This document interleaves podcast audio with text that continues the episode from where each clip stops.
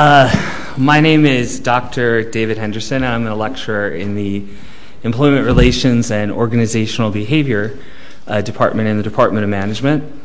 And tonight I'd like to welcome you to the event that's being hosted by the Department of Management.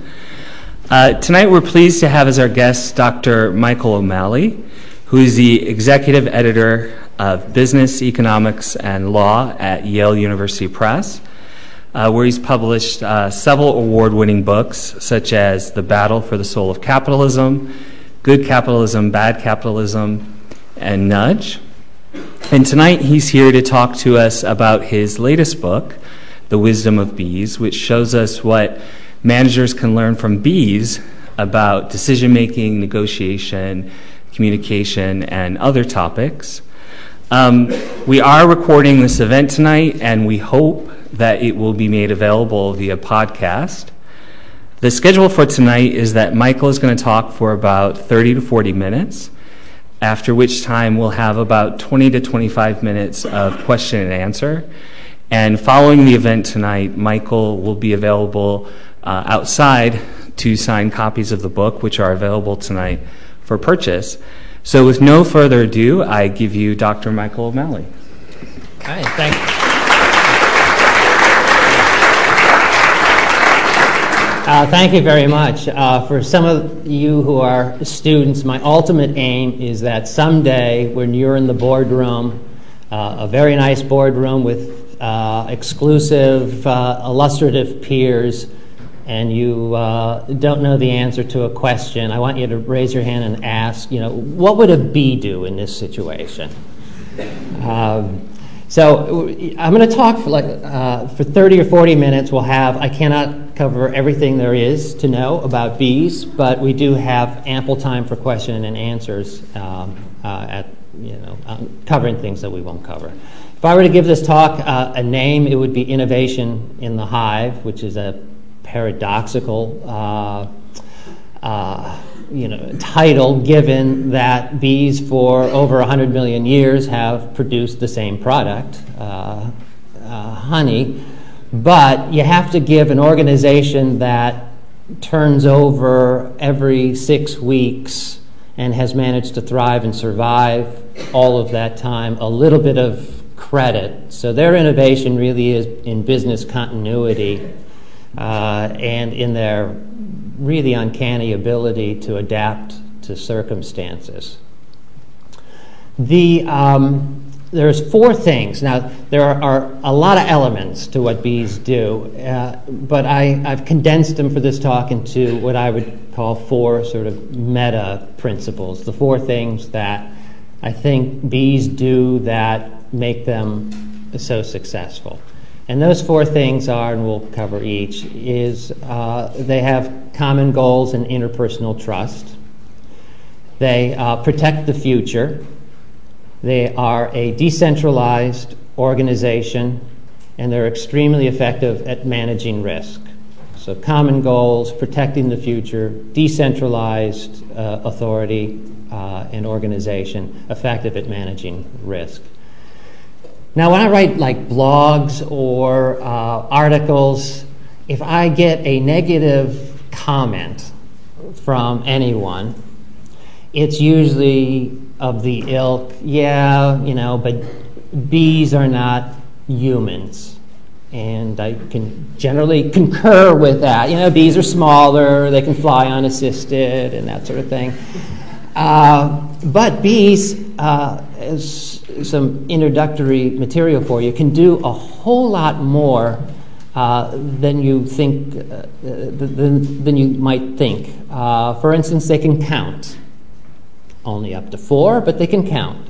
Uh, they can recognize faces and landmarks. They've got great recall. You can expose a bee to a one, you can make a one millisecond exposure to a color that they can identify a day later.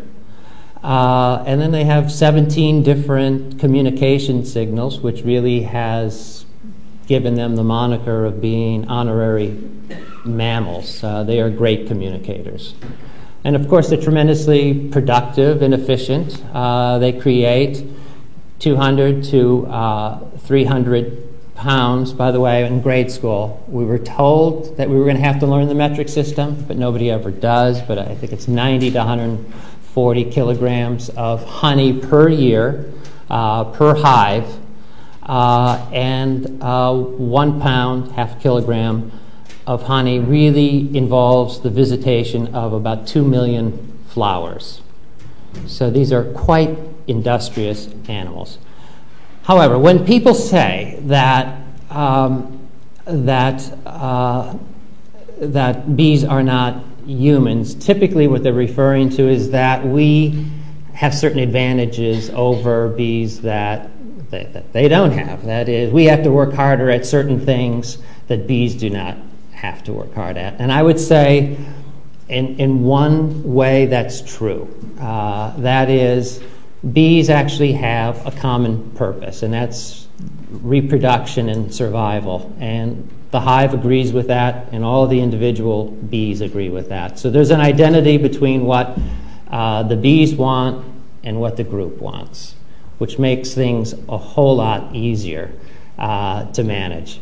I recently, I, I have a, a, couple of friends who are writing a book on what, um, on what uh, organizations can learn from uh, mutinies. Should be an interesting book. And what they wrote to me and said they found in the Royal Belgian uh, archives a letter from the mutineers to the uh, Spanish Netherlands with the words mens eadem omnibus on it. We are all of one mind, and the ornate seal had a swarm of bees on it, and that was dated from 1590. So, all of one mind does help the bees uh, quite a bit. Now, that isn't to say, and if you want to ask questions about it later, that there isn't dissension in the hive, because there is. There are occasions when uh, individual bees do act on their own initiative against the will of the group. Hives have a police force believe it or not, that actually sanction these individuals and bring them back into uh, the fold, so to say. So there are sanctions that uh, promote cooperative behavior in the hive in those occasions when individual bees are actually acting in their own interest rather than the interest of the hive. Well, this, common, this commonality also makes trust a whole lot easier as well. And there are many examples. By the way, I don't want to anthropomorphize the bees, and I try very hard in the book not to do that, not to, um, not to um, attribute mental states to bees that you know they truly don't have. But so I'll use trust in the sense that it looks like trust to us if we were looking at it, and there are lots of examples. So. For example, when a, a bee visits a particular flower that has nectar, and extracts it, uh, it, will, uh, it will abandon that particular flower, but for an occasion it will check back periodically to see if conditions have changed, just to make sure that you know the nectar is really gone before finally abandoning the patch and going back to the hive and looking for something else. Well, it could be when that bee returns to the hive that they see another bee communicating to it that you should go back to, this very place that you just left. Now, the bee doesn't look at this new, you know, this new informer and say, you know, I was at that spot and there's nothing there. Which the organizational corollary of that would be, you know, we've, you know, we've tried that before, it doesn't work. Uh, instead, what the bee does is it goes because having a common objective there's no reason for a sister, and they're mostly sisters and half sisters. As you know, the beehive is mainly female. Uh, there's no reason for one sister to deceive another if we all want the same thing. Now, uh,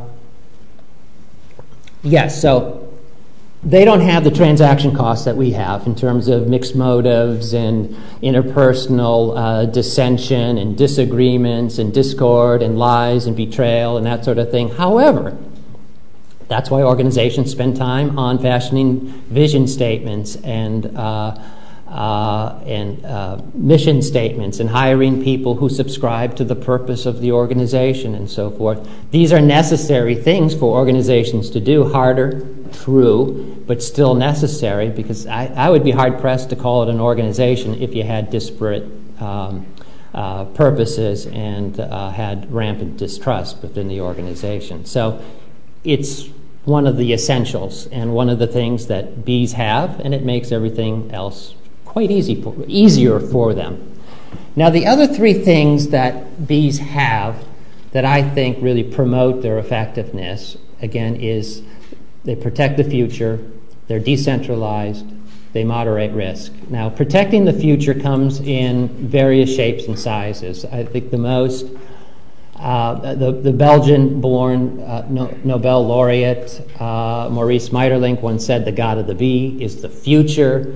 So, the most evident uh, um, an obvious aspect of protecting the future is that when a hive discovers a lucrative vein of nectar, they don't all rush off and mine it, no matter how, how enriched that vein might be. So it's not like they are not running off to uh, gorge themselves on, let's say, high risk subprime mortgages. They, um, what they do instead is that the way they operate is that they will concentrate resources on that particular vein but they always have an exploratory force out looking for the next new thing, always.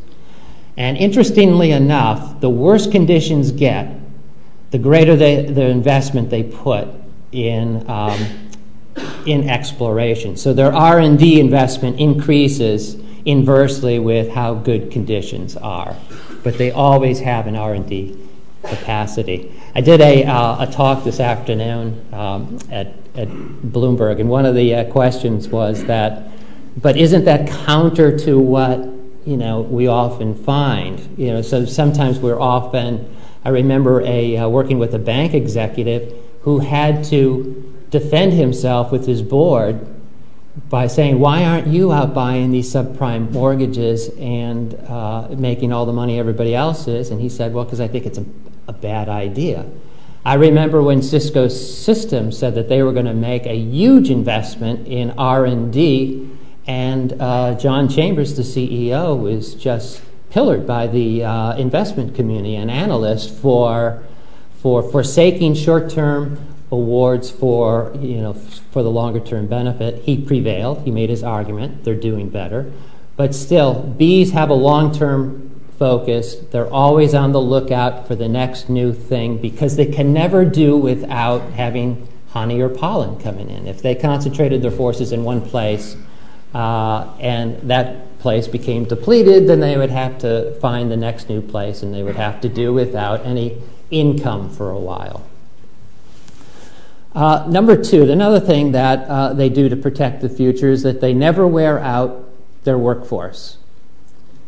They, uh, they never undermine the capability of the bees, the worker bees, to work over the long term. When a bee is born into the world, the, the expectation is that it will live a long and productive, prosperous life. And the way they do that is that they do it through net versus gross energy. They are not indiscriminate revenue chasers.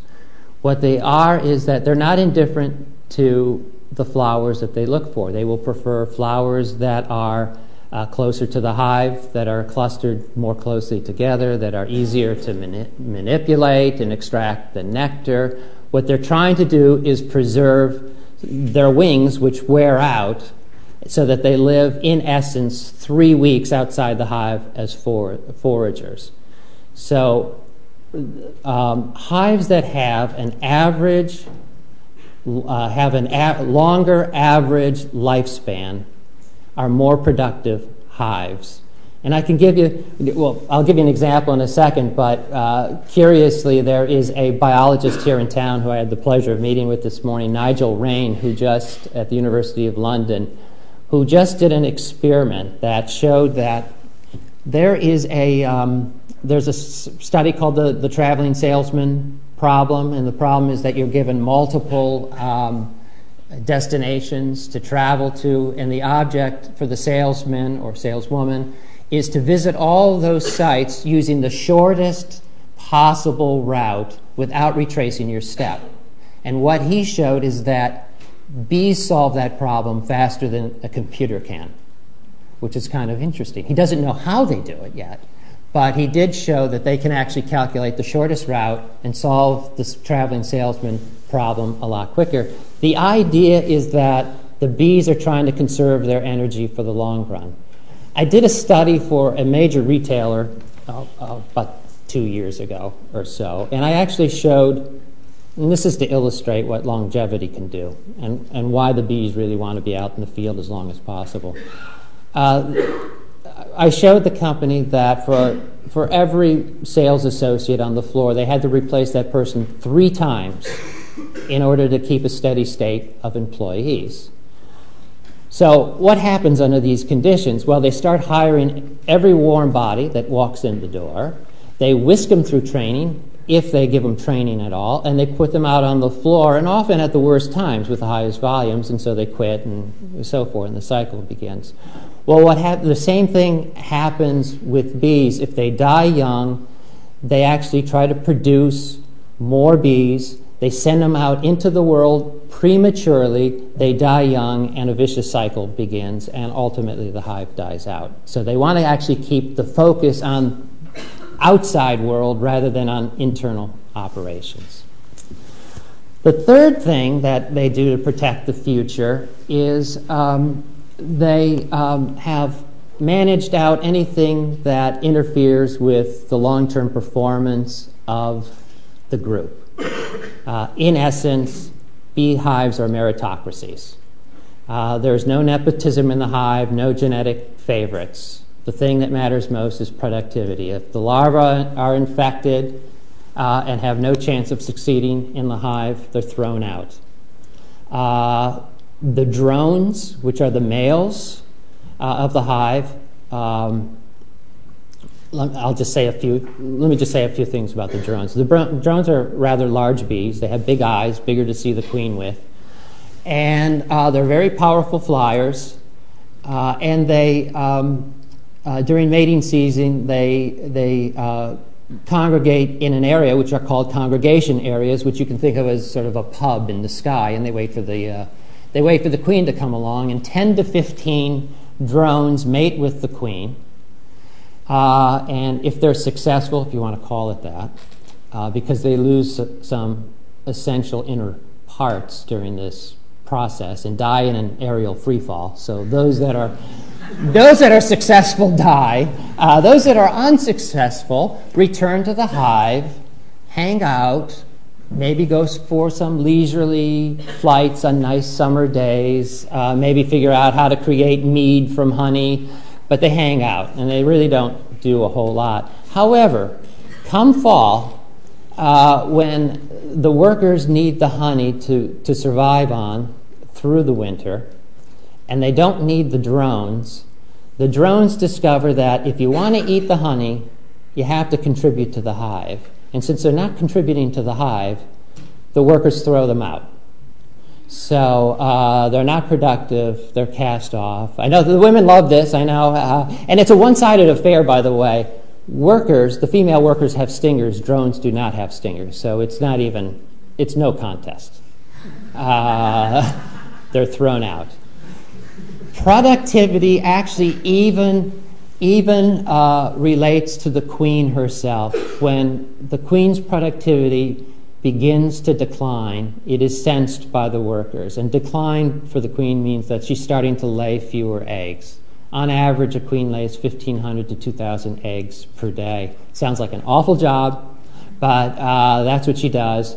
The workers sense a decline, and when that decline begins, uh, they actually, the workers begin to prepare for a successor. And I would say that that is the fourth long term uh, uh, um, principle that bees have, and that is that they are very good at succession planning.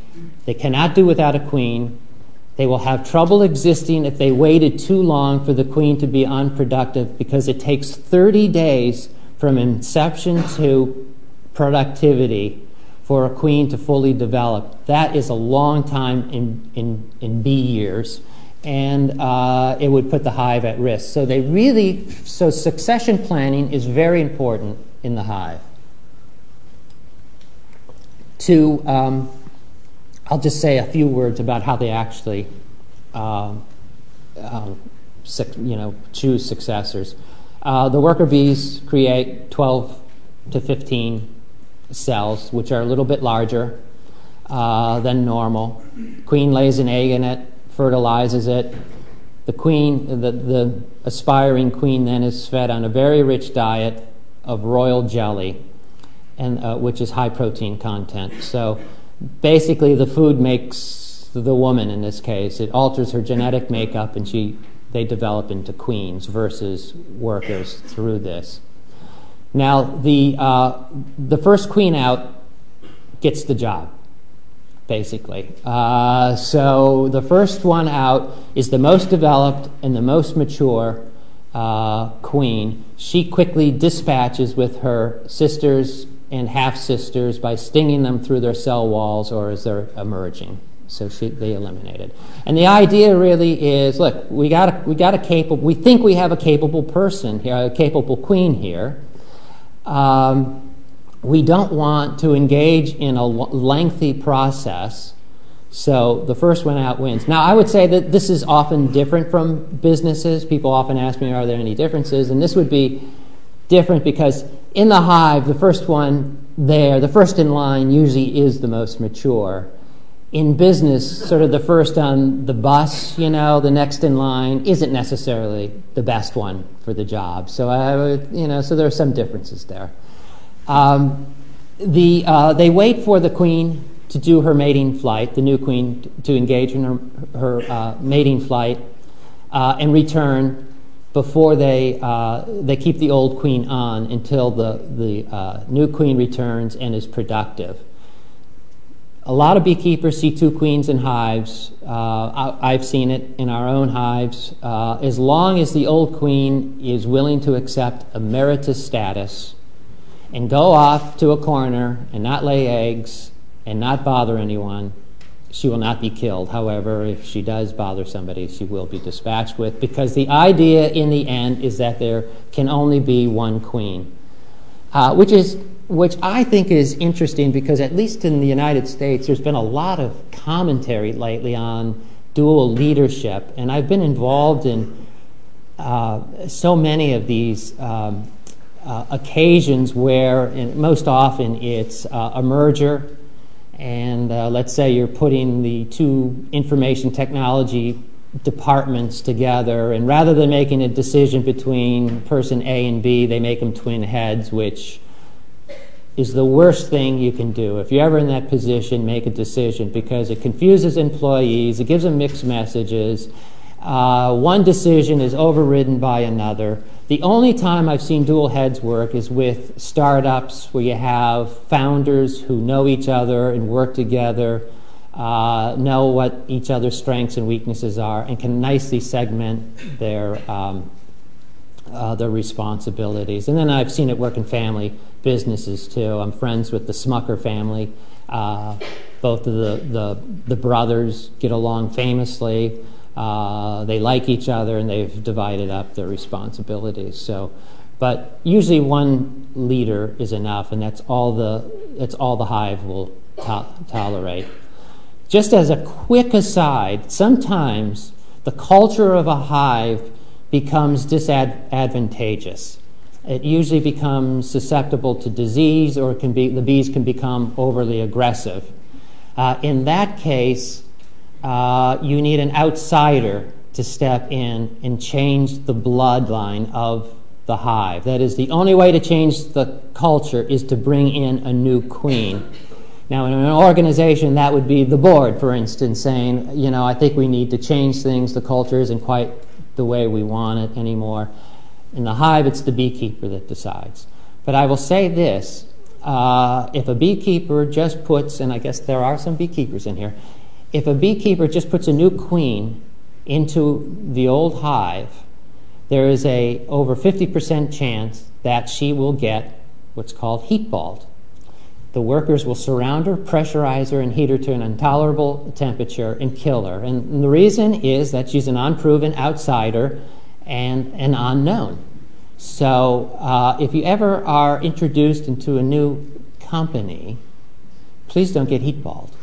Uh, uh, and the way to avoid that, I've seen, you know, the one way to avoid that, the, the way uh, beekeepers avoid it is they put the queen in a cage with like some candy uh, cork on the end. So it takes a while for the, um, uh, the worker bees to eat through it. And so it gives time for the bees and the queen to get acclimate, uh, acclimated to one another and to their sense and so forth. But what I've seen CEOs do is say, all right, I'm, I'm going to make a few changes immediately that are obvious to me, but I'm going to spend the first 90 days listening, and then after that, we're going to get serious. So, you know, it's sort of setting up a time that we can actually get to know one another, but after this period is gone, then, then we'll move on. So, those are all the ways that uh, hives can protect the, future. They, um, they preserve their ability to perform over time, uh, their capacity to perform. Uh, there's no nepotism or favoritism, and they, are, and they look ahead for successor uh, queens or leaders. The next thing that, they, that I want to mention is that, contrary to what a lot of people believe about the hive, is that the queen has very little to do with the activity of the hive. The queen lays eggs, she emits pheromones that keep the workers around her from producing queens prematurely. Uh, and then she has chemical messages that she sends out. It's more like a goal setting cascade. You know, the queen has an entourage of groomers, and they actually pick up her scent, and then they pass that scent on to other workers who pass it on to other workers, and it spreads throughout. What this chemical conveys is that the queen is in, she's healthy, and all is well in the land, and you don't have to worry because when she's not there, the bees do start to worry. Uh, and there are some detrimental things that go on. So it's really to keep the hive calm, knowing that the queen is in. So most of the decisions made in the hive are not made by the queen, they're made by individual workers who are closest to the action. So it is truly an empowered organization. It is almost entirely decentralized. Things from rearing the young to taking out the trash to foraging are made by individual workers based on local cues and communication. Now, the perfect example of, of this comes with, with swarming in bees. Uh, when a hive gets, you know, a hive has a fixed capacity. Uh, it can only get it only gets so big. It can only store so much honey and accommodate so many workers. So it gets to a point where adding workers would have nothing, they would have nothing to do. They would be bringing in honey that could not get stored and would never get consumed. So it gets to a side where big is inefficient. And when big is inefficient, they divest themselves of a part of them of themselves. A little less than half of the hive leaves the parent colony uh, and looks for a new home. Now, if you've ever seen a, um, uh, a swarm, I mean, they're very scary looking, but I mean, they're harmless. So they're like, they're balls, they're great balls of bees that look like soccer balls, and they go hang on a limb somewhere. And they send out a couple of hundred scout bees to look for their new home. And the new home has certain characteristics that they're looking for. It has to, you know, be the, it should be so far off the ground. It should ha- have certain cavity size. The entrance size should be so large. It should be facing a certain direction. So they all go out and they look for this. And these couple hundred bees then come back to the swarm and communicate and maybe in the question and answer we can demonstrate how they communicate. It's their famous waggle dance is how they communicate. It tells them, you know, uh, how far something is away, where, which direction to go in, and how good it is when you get there. So it's the how good that we need to know for now. So they come back, and on average, these uh, these workers will. The average is 24 sites. They will, adver- they will advertise 24 possible sites for their new home. Uh, they do they run little circles, and the more circles they run, the more excited they are about that particular site. And it's a direct correlation between the actual properties of those sites. So, so the you know so the faint-hearted you know, eh, kind of okay, you know, you might want to look at it. They'll run a few circles, but hey, this is, I, I think I found the perfect home for us. They'll run a lot of circles. The other bees, the other uncommitted scouts, will see these bees advertising their sites, and they will go visit these various sites. They won't necessarily make an immediate commitment. All right, I'll go look at your site they may come back and say, all right, before I make a decision, I'm going to go look at two or three other sites as well. Well, what happens over time is that a quorum develops. That is, they all sort of coalesce on one of the, one of the possible sites. Uh, and that is, uh, and that's, and once a quorum is reached, they send out signals to warm their uh, flight muscles, and then they do these things called buzz runs to say, all right, we're moving. By the way, I should say they try to give these spin offs the best chance of succeeding as possible. The old queen goes with the, uh, with, with the uh, spin off, with the swarm. They send a disproportionate number of younger bees who have longer to live and can help the colony when it settles, uh, and they send stores of honey. So they're trying to give it the best chance possible. So they take off. So, a couple of things that I want to say about this process. One is that they adhere to what I would in management call debate, decide, and act. So they have their debate, they make their decision, and then they act. You know, sort of the discussion is over. We've once a quorum is reached, we've made up our mind, we're going to our new home, period. And by the way, we're all going together, and the way the bees do that is that they have something called streaker bees that shoot through the uh, swarm at very high rates in the direction of the new home. So the bees that see the streaker bees, you know, follow them. The bees that are following the streaker bees follow them. So they actually all move together consistently to their new home. So debate, decide, act. We're all in agreement.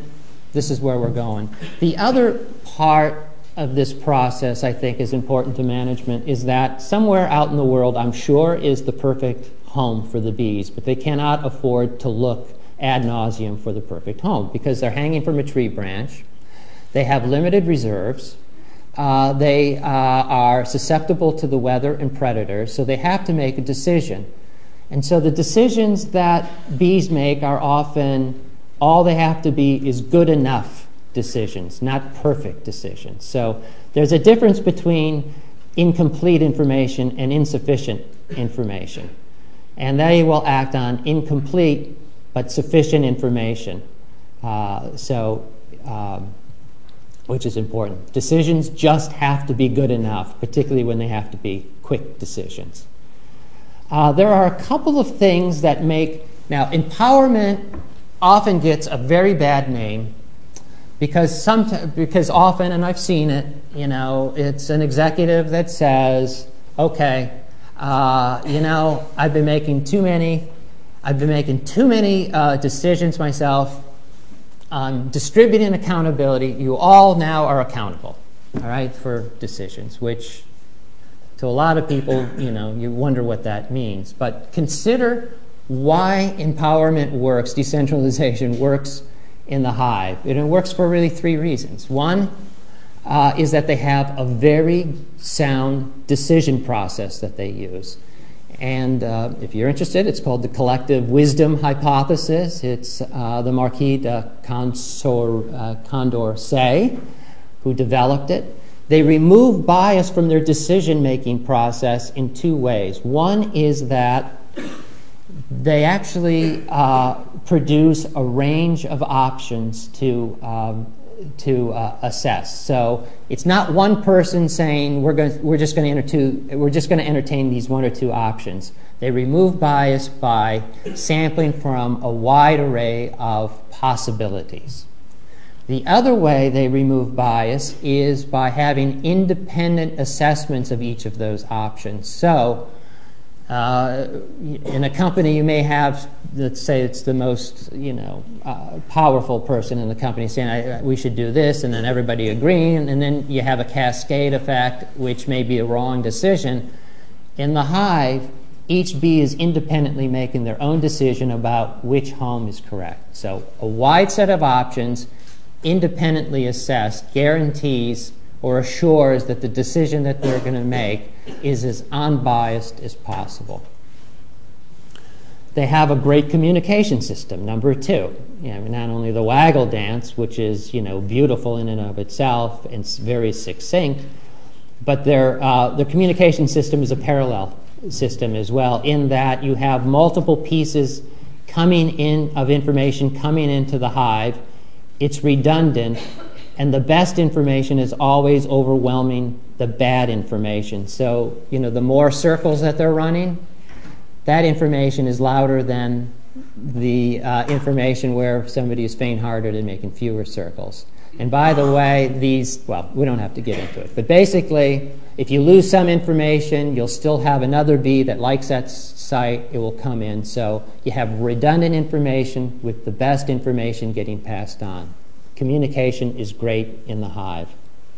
Uh, and the last thing is that they have competent workers.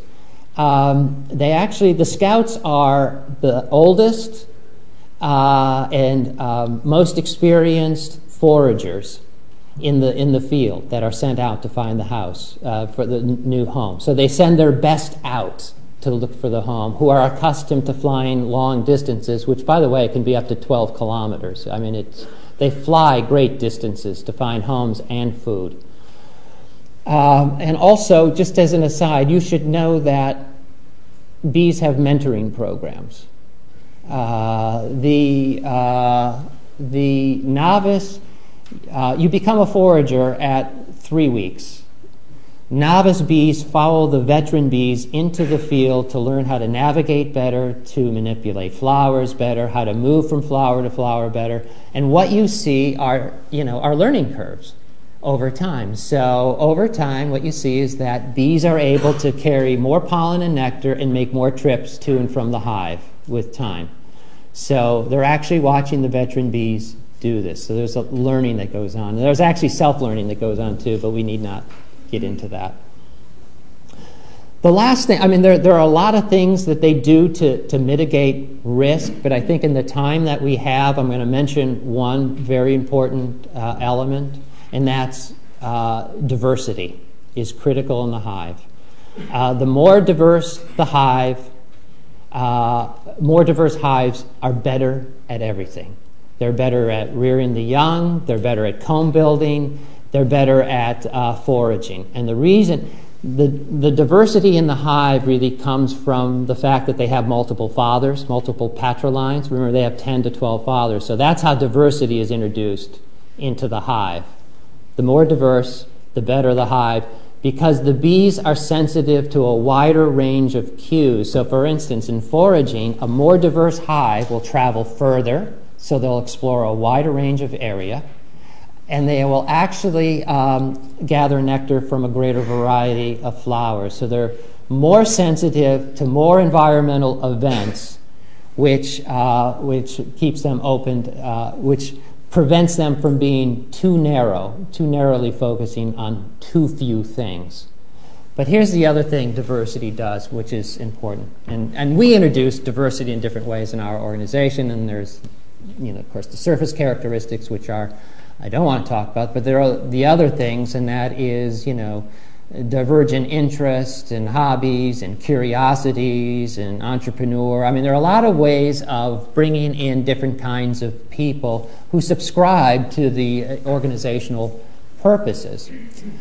Well, the other thing that diversity does in the hive, however, I mean, I'll just describe what happens in the hive, and then I'll tell you what the consequences are. Uh, the hive tries to keep the uh, bees keep the hive at a relatively constant temperature of 93 to 95 degrees or 34 uh, Fahrenheit, 34 to 35 degrees centigrade. But they don't all, and, and what they do is they, they contract their wings to heat the hive or they flap their wings to cool it. But they don't contract and flap their wings at the same time. They turn on and off at different times. Some are doing nothing, some are turning on, some are turning off. And the whole idea is to keep the band of temperature very narrow because if they all turned on and off at the same time, you would start to get oscillations and the temperatures would be too, too extreme. So, just by way of an analogy, just picture a, a ship with all hands on deck, and all of the crew members are exactly alike. And let's just say the ship starts to tilt. But being non diverse, they all respond the same way to the same cue, and so they all run to the other side of the ship, and then they, it tips, and they run back and forth until it, it uh, capsizes. So, the other value of diversity is diversity produces stability in the hive, and that's one of the ways they protect, protect themselves from. Um, uh, just quickly, two other things, and then and then we'll open up to questions because there are other ways that they um, that they mitigate. You know, they live in the bees live in the same unpredictable world we do, and so they have to. Their their theory is you know hope for the best, plan for the worst, and they're always planning for the worst, and they do make mistakes. Uh, the kinds of mistakes they make, they choose they choose what kind of mistakes they're going to make. So I, think that's valuable. Sometimes in business, you're going to make a mistake. What you have to decide is what kind of mistake are you willing to make? Uh, and bees have that. And the other part of bees, which we didn't touch on, is that they have an amazing, they have a very defined career progression. You start with the easiest jobs, and the bee moves gradually out toward the periphery of the uh, hive until it becomes a forager. It's a very defined progression, but they have flexibility built into that so that they never lose a key functionality that they need. So they can, for instance, accelerate development of certain bees.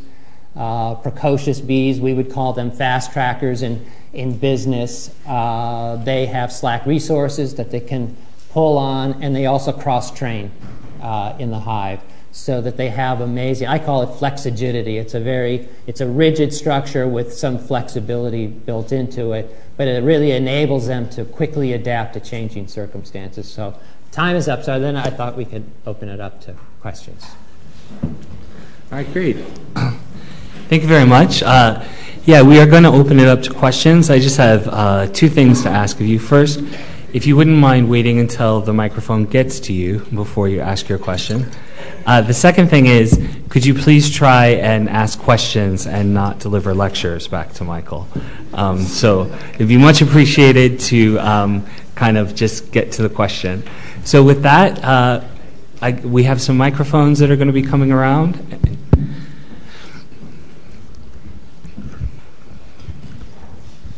Hello, sir. Uh, hi. hi. Uh, I want to know according to you, what is the behavioral difference between the, the system, uh, the difference in system between the bees and the ants? Oh.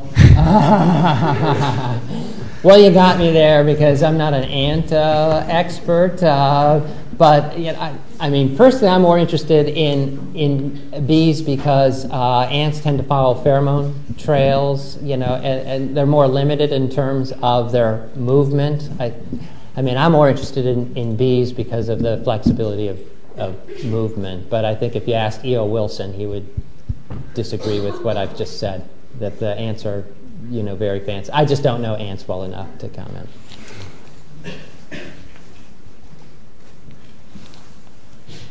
Yes.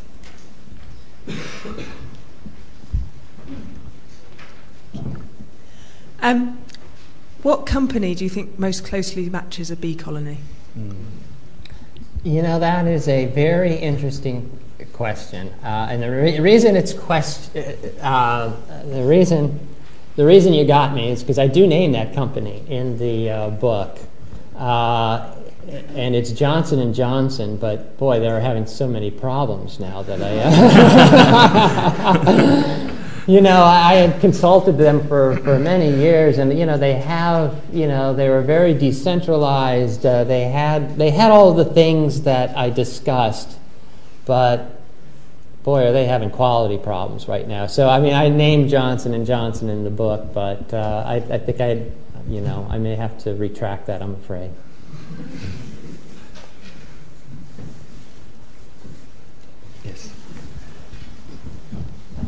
Um, thank you very much for this insightful le- lecture. I know that you're going to speak at the FT conference soon on innovations of um, bees. Now, um, it seems that evolution has given bees this um, incredibly diverse and efficient uh, tool set, like the mentoring program and uh, the communication devices and so on. Um, but what it, um, but it resembles uh, routines for me, um, organizational routines that makes uh, make companies as efficient as the, the, beehives that we just talked about. But what's the role of innovation in in a, in a hive, and how do bees innovate uh, to become even more efficient? They um, did you say routines? Did you mention the idea of routines? Yes. Uh, you know, the, actually, uh, the bees have uh, routines. Um, I'm trying to think of the German word that I use in the book uh, for it. The management word is entrainment. Uh, they actually have routines. They um, they they're not. They don't just get up and start looking for flowers. They actually have a particular rhythm that they have. They know at what times to look for what kinds of flowers. So uh, they're very entrained to their uh, to their environment, which is one of the, they're routinized, which is one of the one of the ways that they are so efficient. These are routines, but what is the role of innovation in, in, in for bees? Because this is what you're going to talk about soon at the economy. Yeah, yeah, the role about. You know, I think the innovation that uh, the bees have really is organizational innovation, and not you know not the kind of you know not product innovation or anything. I think the innovation that they have is is really an ability to quickly adapt to conditions. Um, I mean, that to me is um, you know you can you only have certain. Um, you only have certain uh, decision criteria. You, you can adapt to the environment. You can you, you can you know so change yourself. Uh, you can get out. You know you can withdraw from the environment. So what they're very good at is deciding which you know which decisions to make and when and how fast. Yeah. Yes.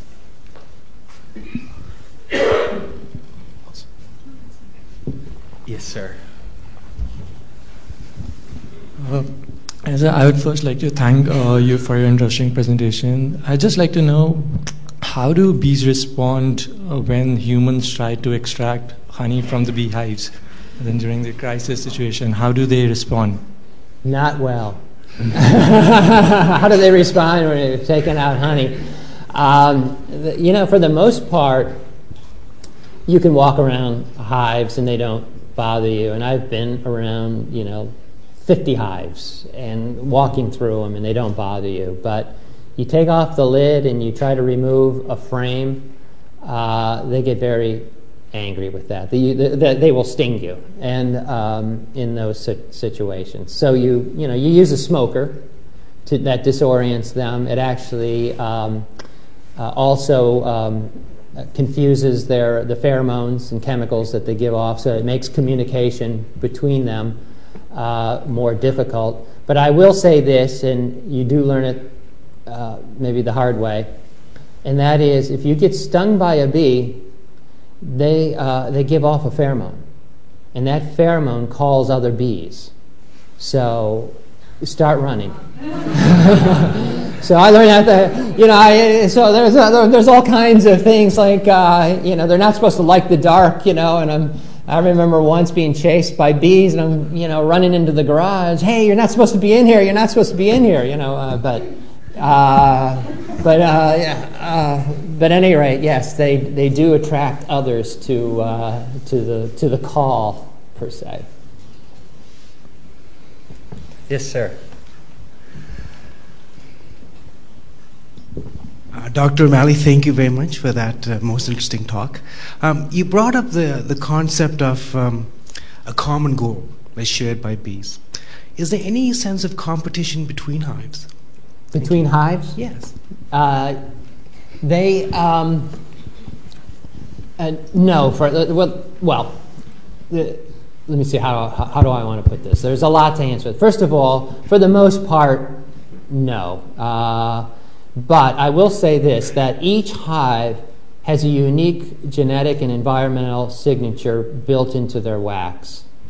And so one hive knows where another bee comes from. They know there are in groups and there are out groups, even among two hives. So if a bee from one hive tried to enter another hive, it would be kicked out. There are guard bees that would keep them out. And that's because of their the, the scent that they have. So they're each unique. But I think you raise an interesting point, and that is you cannot just put two beehives together and expect it to work because uh, at least one of the hives will, will throw out the bees of the other hive. So if you're ever involved in a merger, uh, for instance, it always helps to mix the wax together to create a brand new entity uh, where all feel a part of the, of the new place. Otherwise, it doesn't work. So you cannot mix two hives together without mixing the wax. And there are some variations to that, but that is sort of the, the bottom line. And I think too often in mergers, we invite one group, invite one group over, but they're, you know, but they are uh, perceived as outsiders. And that's what happens in the hive. Yes.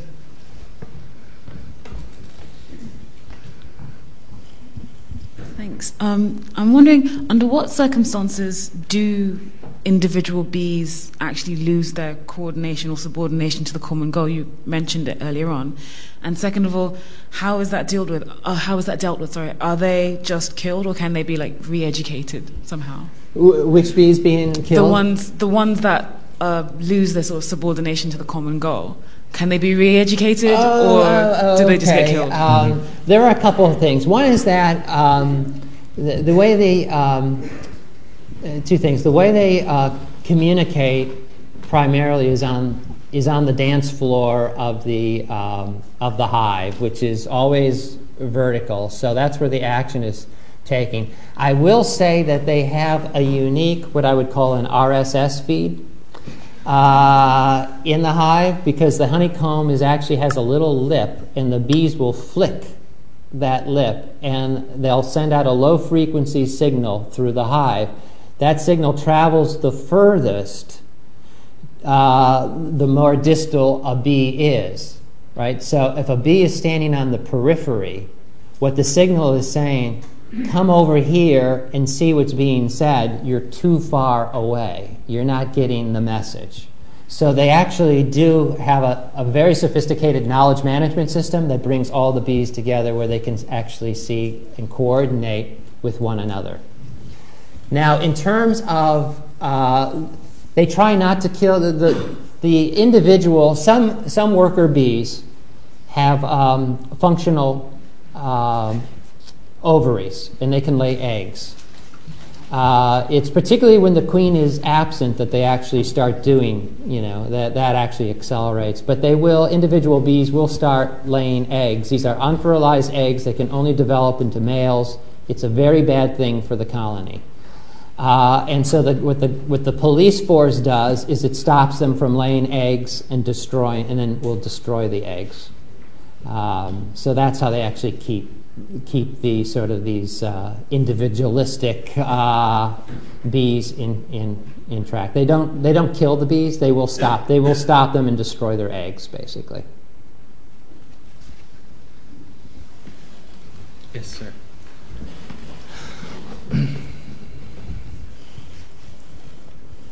Hello. Uh, you have said that uh, during crisis time, the bees actually increase the investment in their R&D.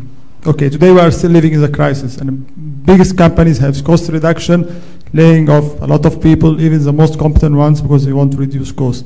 You have an example of a company that had increased investment in R&D during crisis, and now they are having much better business thanks to that. Though all competitors maybe have reduced their cost. So, are there examples of uh, R&D expenditures where the companies have done better? Is that I mean, yeah, during crisis, one of the companies said, okay, we will not reduce cost. Oppositely, we will increase dramatically the R&D, and maybe after two years, the outcome was really positive compared to the others. Yeah, I am not sure if there are any companies that wouldn't have tried to re- uh, reduce costs, but they would in, introduce, you know, but they would increase their R&D nonetheless, because uh, you know there are always ways you can cut costs. Now, whether or not, I think we're going to have to see whether or not it succeeds. You know, the the uh, companies that I mentioned in the book that have maintained or increased um, R&D investment during the downtime is uh, 3M and Intel are two of them. Cisco I already mentioned, is another. I think we have to, to wait to see if those investments actually pay off or not. But all of them have tried to cut costs in other ways, just not in research and development.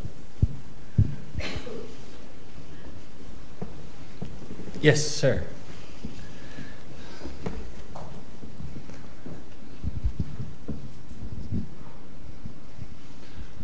Uh, as, as I understand it, the, the reason that the division of labour and all of the positive manage, biological management in inverted commas systems work so well is because of the genetic relatedness and the um, identical twins uh, and half identical twins, and hence altruism survives. And, and, and um, as I understand it, as a zoologist, it's because of the altruism that the colony is successful and that the social insects are successful, bees and ants and termites. Why haven't you alluded to that and s- suggested that it's the promotion of some sort of altruism or pseudo altruism which might be good in business management. Uh, because no. if you can do that, then then the rest will follow. I feel. Right. Why haven't you mentioned that? Uh, well, how would you define? Let me ask you how you would define before you. Uh, how would you define what would be an evidence of altruism in the hive, as you would define it? The, the, the um, preparedness of of workers to to to sting and risk their well to risk their lives oh, in defence of the colony. Right. Uh, yes, there is quite a bit of uh, sacrifice. You know, I have never. I, I will have to say that I've read a thousands of articles. I have never seen one that actually addresses altruism within the within the beehive. So it's t- total total loyalty to the to, to, the colony and what I'm sorry. Total total loyalty yeah, to, but, up but, to the point of death. But but you're right. There is a well, you know, to to some extent.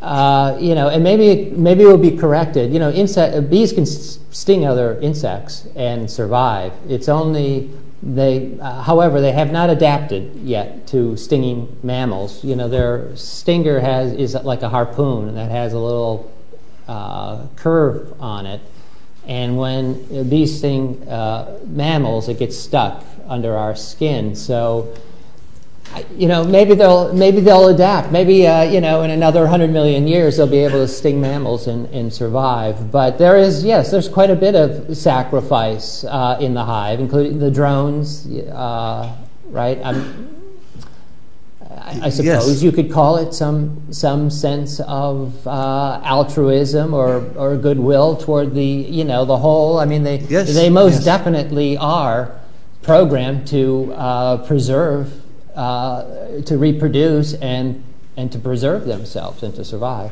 No doubt about that. Hmm, thank you. Yes, ma'am.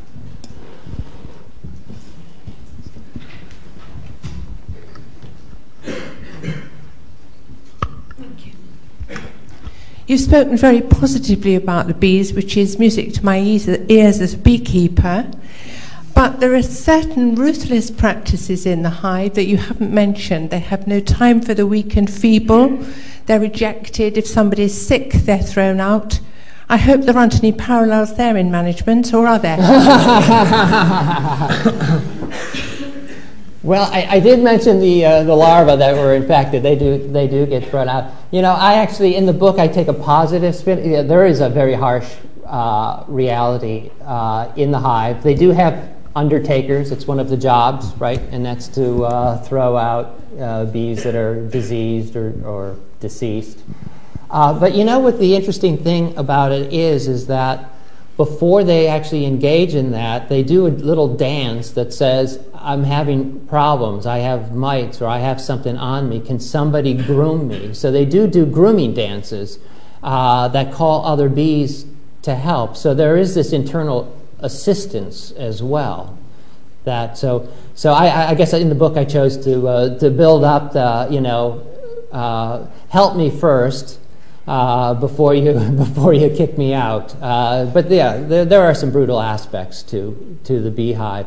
But I do think the expectation is to you know for a bee is to uh, their expectation is for it to live you know on average the full six weeks, uh, uh, you know, a healthy life. But if if it comes to the point where they are diseased and it would threaten the life of the hive, then they do in fact take take the kinds of actions that you're suggesting. Yeah. Yes, sir.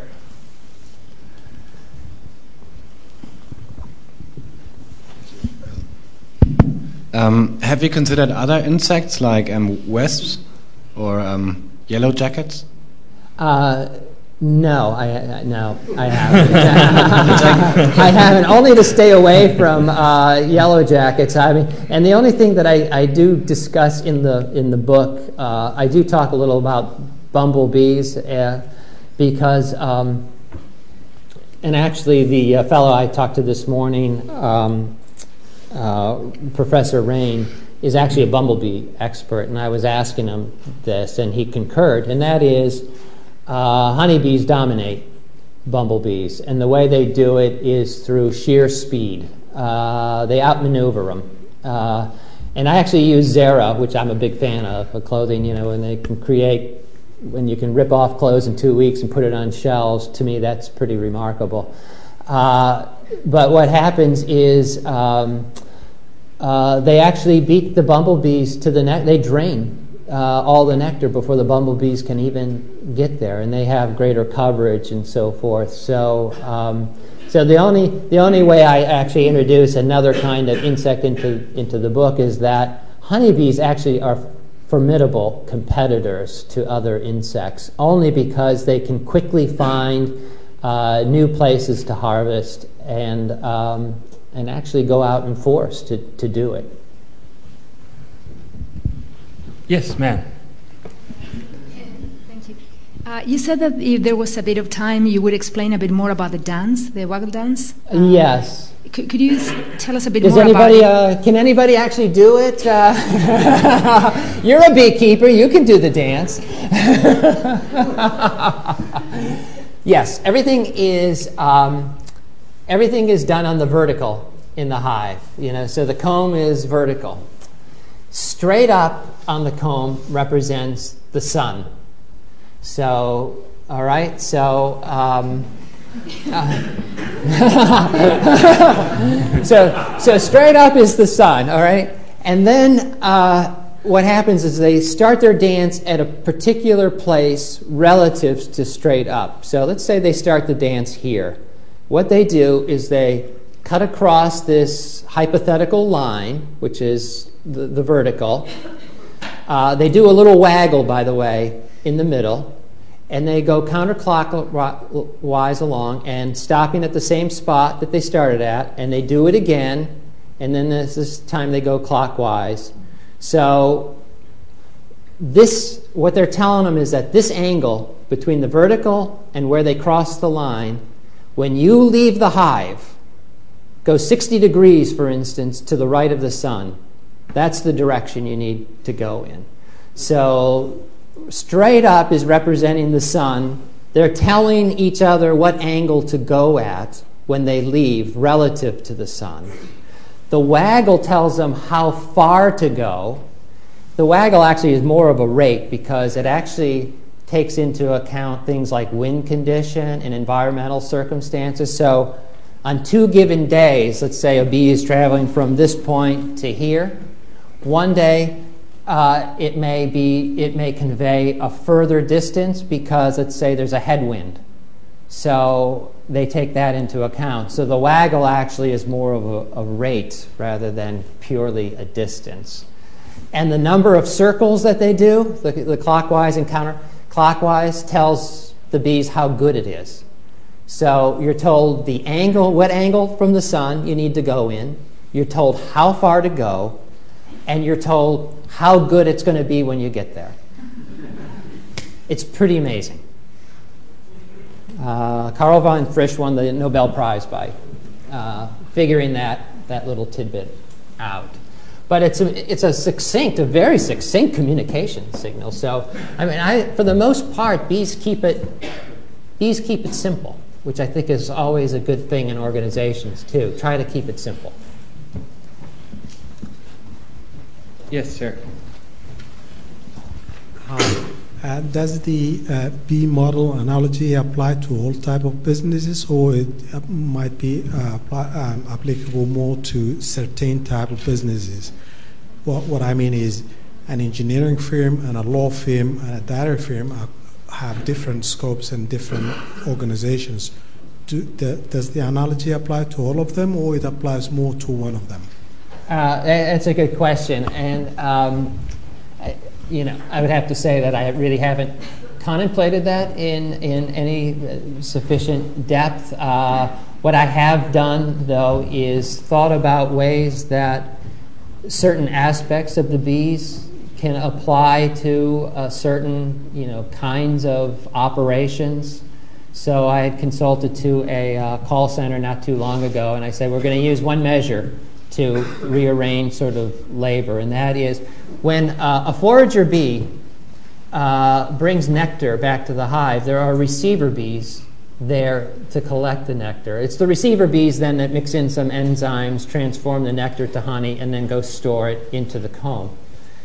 Uh, it's the sp- speed with which the forager can find a receiver that tells them whether or not the labor force is appropriately divided. So if, the, uh, if they find a receiver bee right away, then they need, the, then they need more foragers. They, they can accommodate more foragers. And so they call from a reserve, come on, you know, you know, come on, we, we need you. So for the call center, I said, I think to reposition your work, what we're going to do is how long, you know, how long a call will wait. How long does a caller have to wait? So, but beyond that, so you know, I think I can you can pick and choose certain things that might apply to different kinds of businesses, but I'd be hard pressed to say that everything that I've discussed uh, about bees would uniformly, you know, always apply to every aspect of a business. One last question up there. Yes, sir.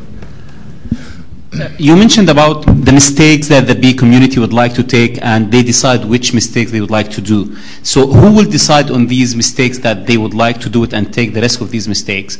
And do bee community would, would learn from their mistakes so their future they, they can take that so they will not do that mistake again as the same community or or it has to happen after like six weeks there's a new community and they might do the same mistake again uh, yes okay so um, Wow, that's a lot of questions. One is um, uh, they actually, to, to avoid some mistakes, they do, avoid, they do uh, get involved with what I would call uh, self learning. So, for instance, they do these experiments where uh, there's a uh, like a wheel that rotates, and they have like fake flowers on some of them, and one of them has a real nectar in it, and the bee flies to where the real nectar is. But then, while the bee is there, they they turn the wheel.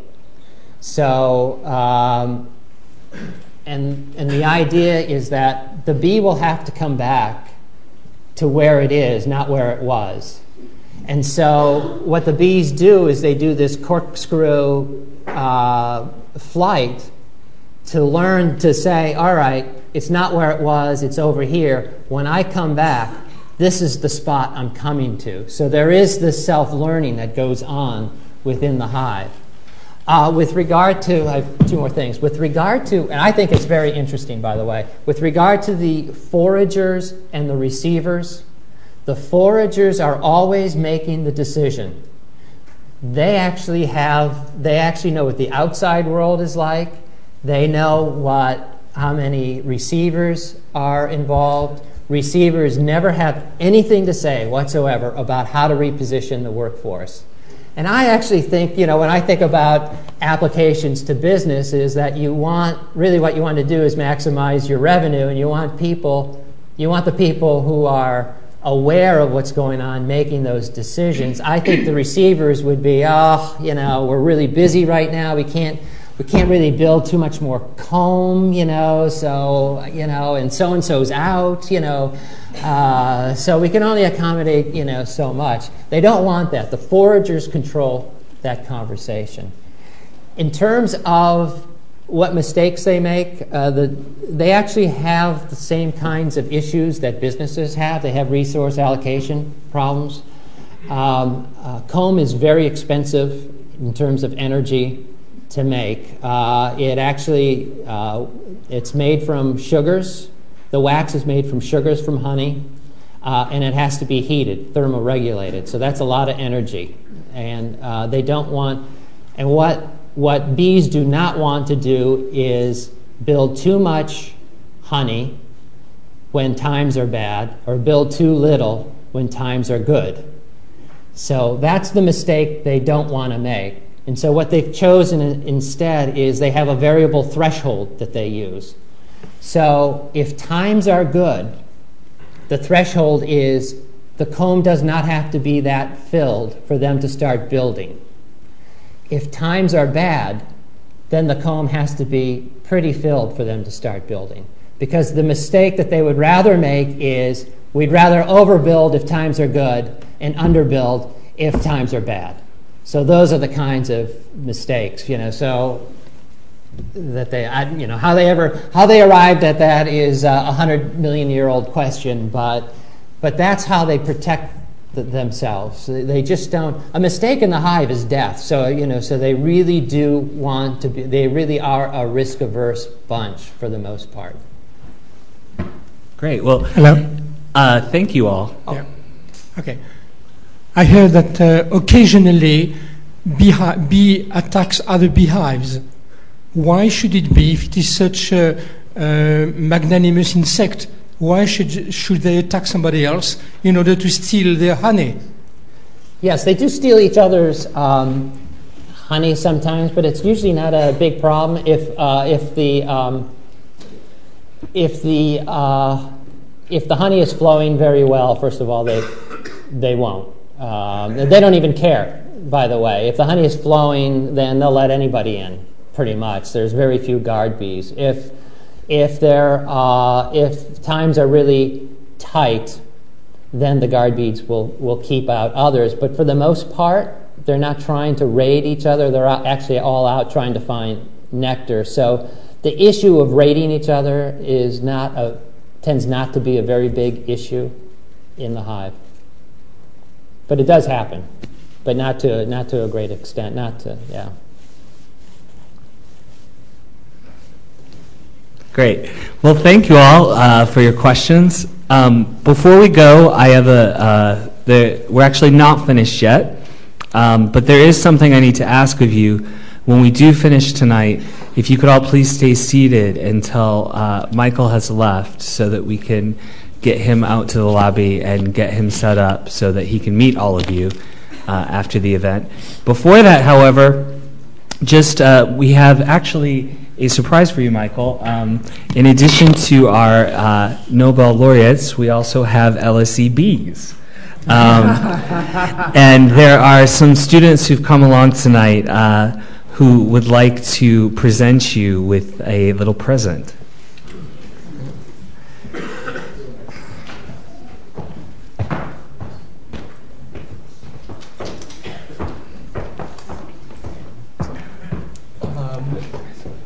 Uh, so in April of this year, LSE welcomed two urban beehives to a rooftop in Passfield Hall. So you can see pictures of some of them here. Um, we're now one of the first university halls of residence with its own bees. Next year, we hope to each hive will produce between 50 and 100 pounds of honey, which the school aims to sell and donate any proceeds back into sustainability projects in halls of residence. As the LSE bees are new colonies, most of the honey has been left and will be used to see them through this winter, so in September, we harvested just a little bit of honey to taste. And here, Antash and Nikki have one of those jars.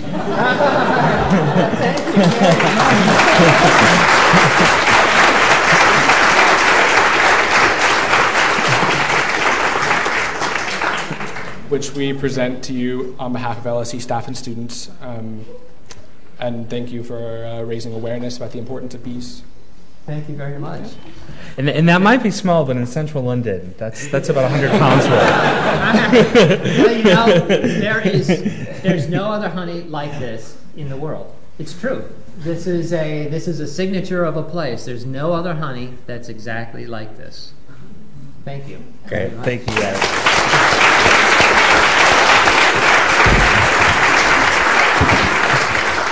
All right. Well, thank you again to all of you for coming tonight. Uh, let's thank Michael one more time. And if.